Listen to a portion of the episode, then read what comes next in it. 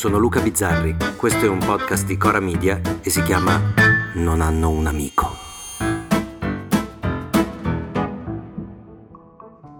Non tutti sono destinati ad essere genitori, ma più o meno tutti siamo stati figli, siamo andati a scuola con alterne fortune, ma dalla mia generazione a quelle successive c'è stato un cambio fondamentale. Per esempio, io e i miei genitori avevamo vite parallele, cioè che proseguivano per la stessa direzione ma senza mai incontrarsi. Non per sbaglio, eh, proprio per un desiderio reciproco di non incontrarsi. Noi non volevamo essere adulti e loro non volevano essere noi. Ci insegnavano da bambini che i bambini stavano seduti nel tavolo coi bambini, non con gli adulti, e parlavano tra bambini, e cosa assolutamente scontata allora, di quello che dicevano i bambini non gliene importava una sega a nessuno. Zero! Non c'erano infatti geni tra di noi, non c'erano piccoli saltimbanchi per allietare gli amici. Non c'erano simpaticissimi pargoletti che dicevano le cose divertenti davanti a uno smartphone. Non gliene fregava niente a nessuno.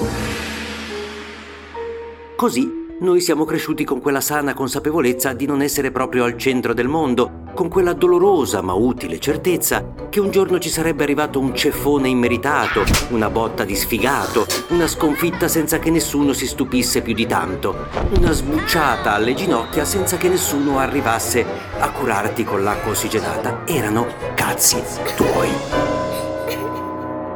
Tra le varie caratteristiche delle vite parallele e non adiacenti che avevamo con i nostri genitori, c'era quella per cui loro di quello che succedeva a scuola non sapevano quasi nulla.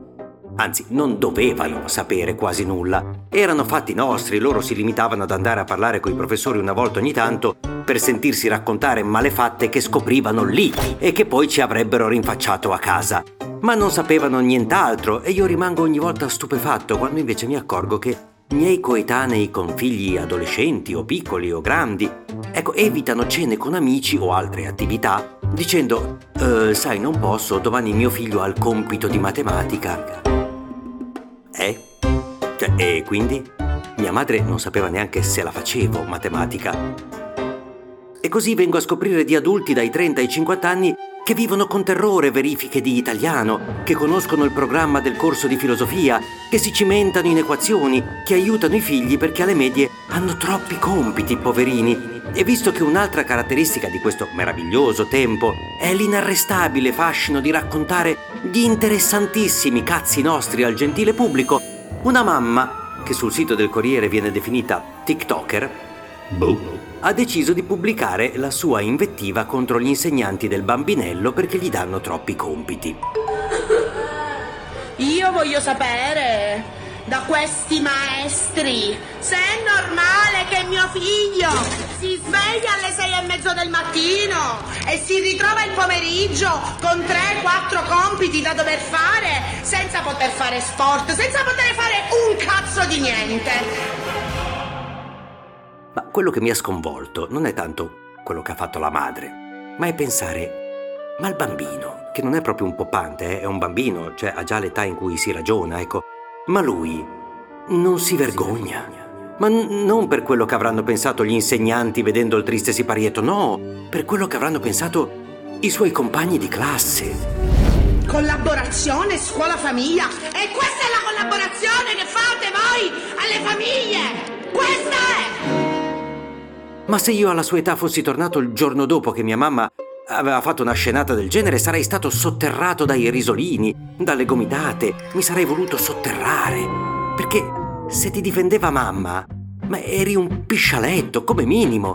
In più, c'è sta roba che mi fa molto ridere. Di sti ragazzi hanno troppi compiti perché l'ho già sentita dire da un sacco di gente, anche da molta gente che conosco, che stimo.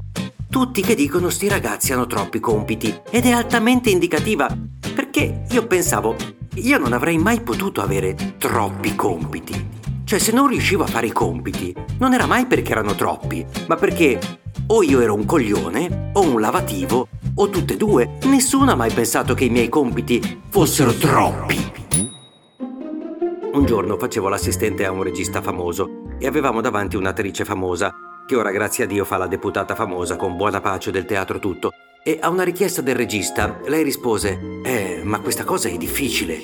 E lui disse, ah, Eh, se è difficile allora scusa, non farlo. Ecco, io non so se lei capì cosa stava succedendo, ma mi ricorda un po' questa storia. Non sono mai i vostri figli a essere asini, ma i compiti a essere troppi. Questa categoria fa schifo, punto. Sono pochi quelli che si salvano.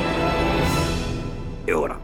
Io sono certo che magari qualche professore a volte esageri, figuriamoci. Ma siamo sicuri che questi giovani virgulti nella vita non troveranno mai uno che esageri? Un datore di lavoro esigente? Ma aspetta, non solo un datore di lavoro siamo sicuri che questi giovani virgulti un giorno non avranno una passione che li spingerà a voler superare i propri limiti e non sarebbe un delitto se non ce la facessero perché nessuno gli ha mai insegnato che per superarli bisogna spaccarsi il cazzo a fare cose noiosissime. Nel frattempo, io guardo la TikToker. Non si può fare un cazzo! Che poi, poveretta, non è proprio una TikToker. Come dire, da milioni di follower, ecco, è una è una. E penso ancora a sto ragazzino, che un giorno sarà un adulto e forse non avrà sviluppato la coscienza per andarle davanti e dirle, vedi mamma, non ti dovevano togliere me, ti dovevano togliere TikTok. A domani.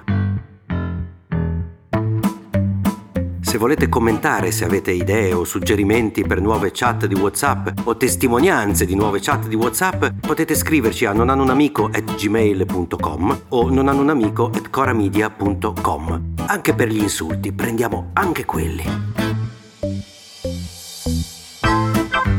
Non hanno un amico è un podcast di Cora Media scritto da Luca Bizzarri con Ugo Ripamonti.